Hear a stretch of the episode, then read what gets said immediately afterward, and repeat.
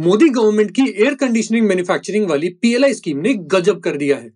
Scheme के live हुए बस दो साल हुए हैं और आउटकम बेमिसाल निकल कर आ रहा है। कैसे? आओ दोस्तों डिटेल में बताता हूँ।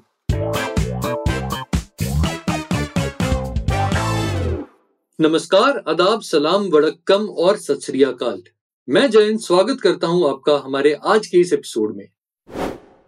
तो दोस्तों, बात है 2021 की। हर साल की तरह इंडिया में एसी की सेल्स जमकर बढ़ रही थी।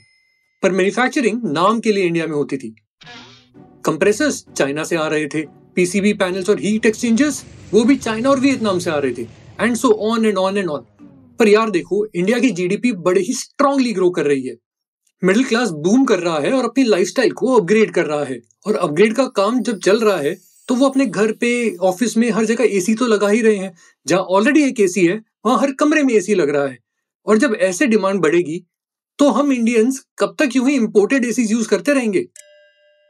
कहने का मतलब है, बाहर का डब्बा चाहे इंडियन हो, पर अंदर तो मोस्टली सब माल चाइनीज़ का ही लग रहा था ना? यही बात लेकर एक आदमी ने एक मूवमेंट शुरू किया। कौन था वो? कवलजीत जावा डाइकिन इंडिया के एमडी और सीईओ अर्ली 2021 में जावा साहब ने गवर्नमेंट को अप्रोच किया और कहा आप जैसे स्मार्टफोन्स के लिए एक बढ़िया पीएलआई स्कीम लेकर आए हो, हमारे लिए भी ऐसी स्कीम बना दो। और गवर्नमेंट का भी उस time full focus Indian manufacturing को बढ़ाने पे था तो उन्होंने भी इंटरेस्ट दिखाया। कुछ ही हफ्तों बाद नीति आयोग इन्वेस्ट इंडिया और कॉमर्स मिनिस्ट्री से डिस्कशन चालू हो गए। इंडस्ट्री बॉडी को भी इन्वॉल्व कर लिया और एक बढ़िया पीएलआई पॉलिसी अनाउंस कर दी सरकार ने।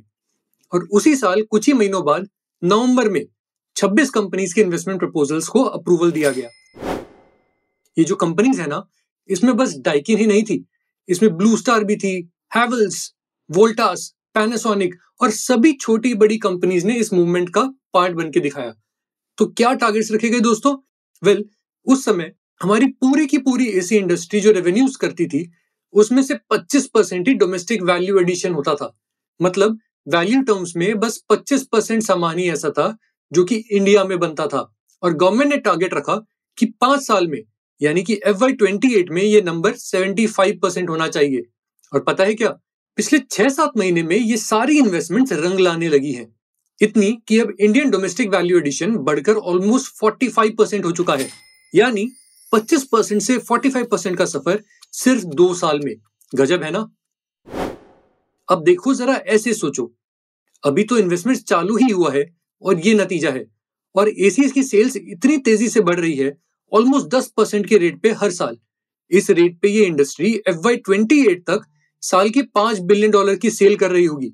और उस बड़े नंबर का seventy five percent value addition अगर इंडिया से होगा तो ये हमारे मेक इन इंडिया कैंपेन के लिए कितनी बड़ी जीत होगी, है ना? तो दोस्तों, यही है इस पॉडकास्ट का सार।